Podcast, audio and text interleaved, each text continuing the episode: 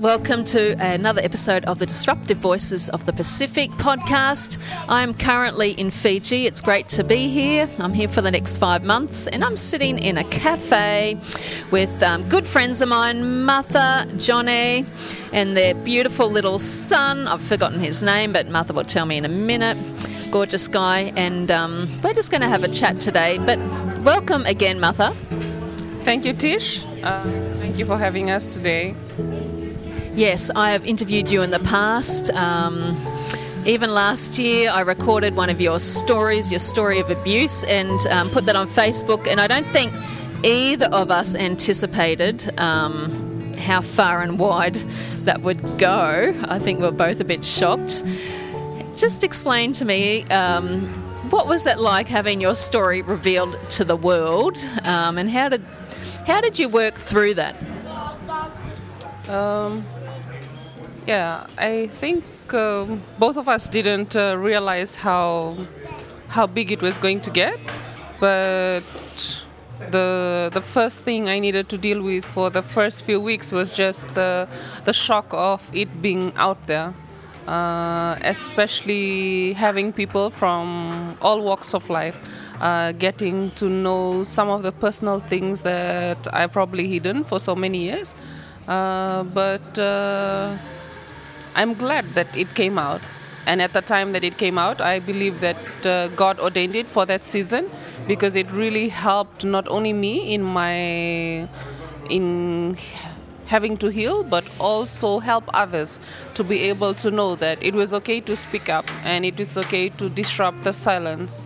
Um, been getting feedbacks from that, and even people who, after that story came out, uh, were willing to stand up and uh, and speak against uh, abuse and also to tell the stories of what they've gone through.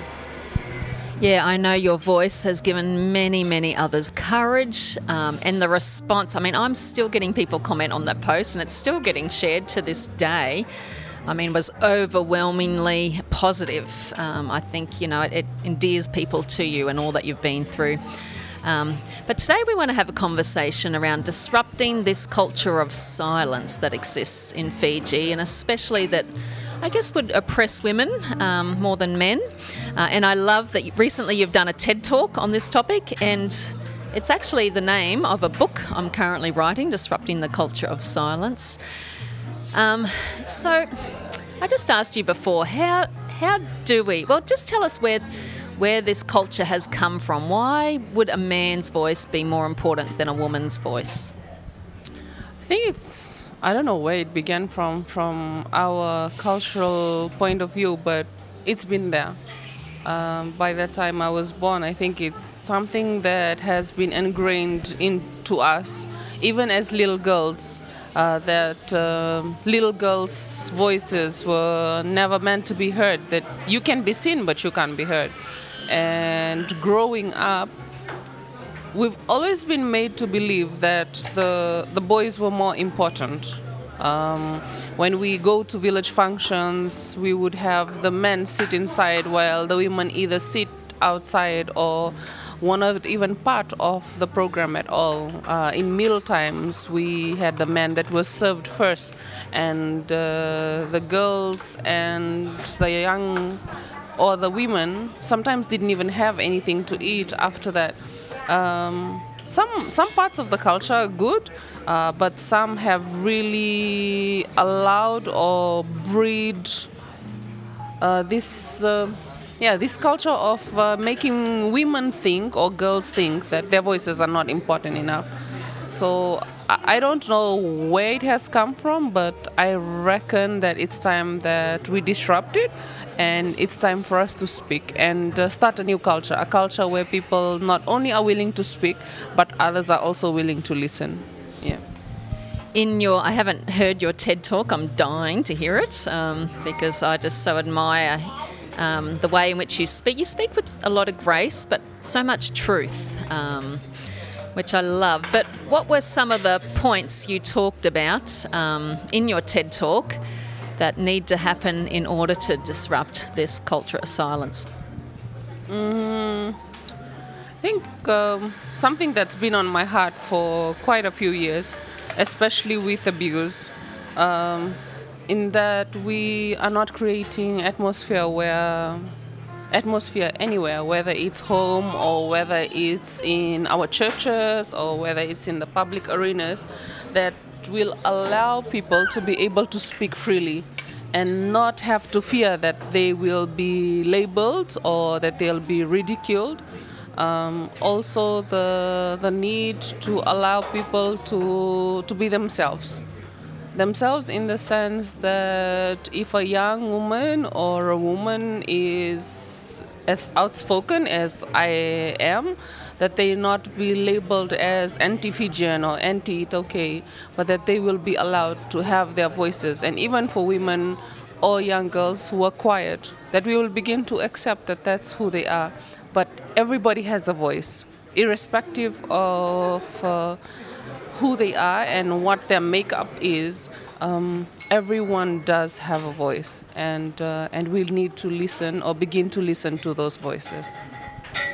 Yeah, now you and I are both pastors, both studied. Um, you top of your class. I don't think I certainly wasn't, but um, we've done our study. We've been ordained as pastors through our denomination or networks. Um, I have done endless study on um, those scriptures in the Bible because even in Australia in the 21st century, I still get told that, you know, Second Timothy says a woman should be silent, um, but I've done endless studies, and when you look at the cultural context of that, that's not what it's um, saying. But is there anywhere you can see in the Bible that a woman should be silent? I, I honestly, I think uh, before I got into full time ministry, and before I was ready to accept the call of being a pastor, I made sure that I did not violate anything in the Word. And I did my due diligence of studying the Word, and I didn't find anything. Um, with it wasn't just my study. I went through theologians who I trusted, um, and I knew. I know sometimes people would study uh, books or probably things that would support their argument, but I didn't. I made sure that I went to it with an open mind and open heart, and allowing the Lord to to lead me. And even if if the word was going to say that I couldn't do it, then I wasn't going to do it. But then when I didn't find anything, I was willing to accept the call to be a pastor. But then a lot of times I'm still bombarded with uh, the wrong context of the use of the word. But uh, I've come to accept that it's going to be normal. It's, it's something that I have to go through all the time, but I wish people would go to the word and really find out the, the real meaning or allow the Holy Spirit to, to speak through them. Um, I'm sure that God's given mouths to women for a reason, and that's to help in the propagation of the gospel. Absolutely. And I always go back to the beginning where God said He created male and female in His image, um, both equally. And we represent the female image of Jesus and the female voice because males and females are very different. Females see things very different and speak different. Um, and males do, and they're, they're different, but they're both right. and I don't see how Jesus would silence one half of his image. Um, and obviously, the denomination which you've been ordained in, um, that they believe that women can speak as well. However, you're still dealing with, um, I guess you'd almost call it discrimination. Tell us how the men are um, looked, you know, that I guess just what you face in your church being a woman leader. Um, when I started, it was it was hard. Uh, not to say that now it's gotten easier. No, there are still days when it's still hard, but uh, being being pushed aside, uh, being put in the corner, even when you know that the Lord has called you to the same pulpit, uh, being told that um, I, the reasons that I'm sometimes given is that oh uh, the when you speak you speak to the women but when the men speak you know they're speaking to the whole congregation and I don't know how that works but uh, I would have assumed that when we speak God's word we're speaking to everybody but then that's the assumptions that have come in uh, or being told that oh you are too modern um, in the messages that you bring in your output Um, these are things that have been told to me in my face. Um, or in programs where you're sidelined uh, just because you're a woman. And uh, I think that sometimes people people forget that God can use anybody and he chooses who he uses. And so, my new answer that I've formed in my head now and formed in my heart when people ask me is that if they have a problem with my calling, to go to the person who's called me. Yeah, but uh, but it still happens. Um, it doesn't only come from the church that. Uh, the denomination that we serve in, but it comes from outside as well, where we are invited to speak somewhere. Oh, she's a woman pastor. How does that happen? You know, it can't happen because the word, but they're not willing to give me from where in the word. It's just because they've read somewhere, but they're not willing to go and study the context of that. And uh, and I think there needs to be a change. Uh, there needs to be a change in people. If you're going to use the word of God, use it in the proper context but don't use it just to justify your traditional viewpoints or whatever. Yeah. Exactly. Um, you you mentioned. Hope I'm not speaking out of turn. Before when we arrived about a man. Sorry about the blender in the background, but this is a coffee shop. Um, the man who said that he didn't have to listen to you because you're a woman preacher, and you said, "Well, do you listen to Joyce Meyer?" And he said, "Yes, but she's Kaivalagi." So, I mean, that just boggles my mind. For a start, it's highly racist. uh, highly racist. And we don't have a black and a white Bible where God, where the white woman's voice is more important either. So there's so many. Our thinking is just so messed up. Um, and I think that's what you know we're dealing with here in, in the Pacific is um, so much tradition and culture infiltrates the kingdom of God, where the kingdom of God should be our um, standard and what we live according to um, in this area. I asked, I've just done a survey of 60 Fijian women, have filled in a survey for me, um, just in research for my book on disrupting the culture of silence. Um, and, and many of them, um, I've got some food arriving, this is amazing, gosh. Um, many of these women just say that how in village or community life that yes it's the men who make all the decisions. So i asked a woman the other day what would happen if a woman just went and sat in on one of these meetings? Like how, like where do we begin to change it? You know why should the men uh, only have a voice in important decisions i have no idea um, how to answer that. I think that's how it's been. But I think the change can begin from the homes. Um, the change can begin when when men begin to accept women's voices in their individual homes, and then from there, then we can probably have a ripple effect uh, when they are not uh, threatened by women's voices, and they realize that we are not trying to compete um, for me, it's never been about the competition. It's about getting the work done, especially when it comes to the propagation of gospel. As long as people hear about the gospel, I really don't care who leads. I don't care who gets the position or whatever. You can have the titles and position, but allow the women to have a voice and to be able to have an input into the society. I mean, they they do so much um, in the homes. They do so much in raising the kids, in looking after, running the households. In the churches, uh, if we were to be honest, I believe most of the churches have 70% or even 80% attendance that uh, have women and young girls, but still they are not being allowed to decide things. Um, I am not here to advocate for women to come and be the senior pastors. No, I am asking uh, probably for a spirit of understanding, which I believe that is what the Holy Spirit is a spirit of understanding, in allowing us to be able to use these women, uh, positions of leadership or in areas of influence, and allow the work to be done. That's what we want the work to be done.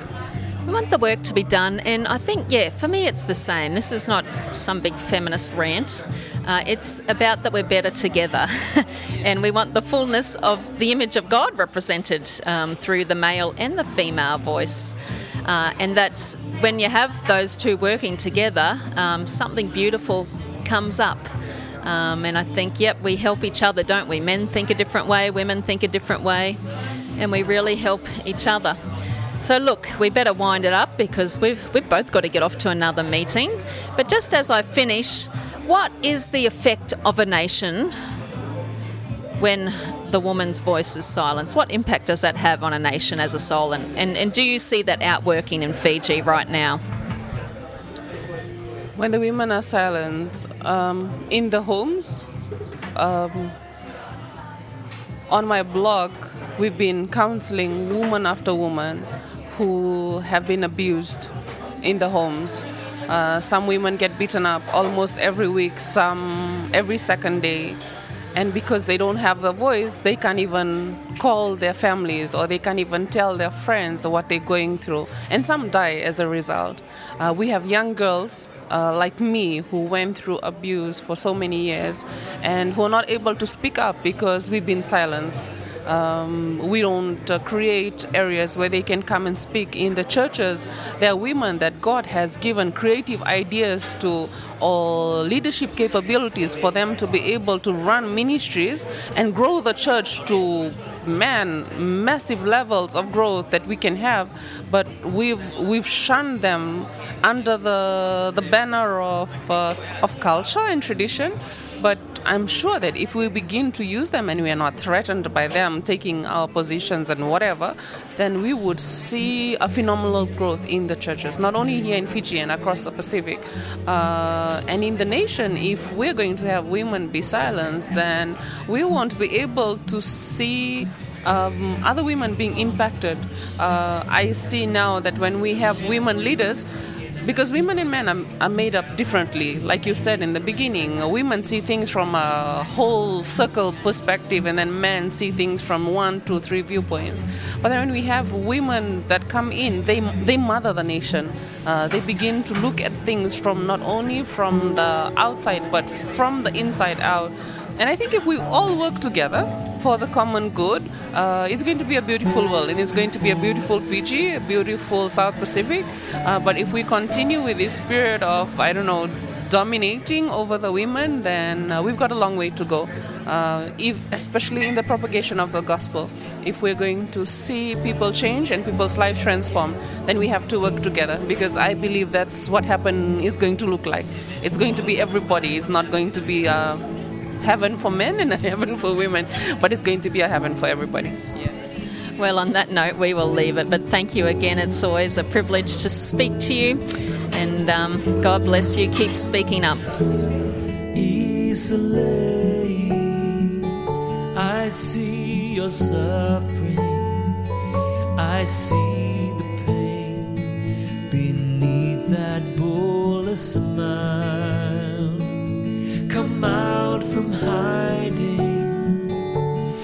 sun is rising.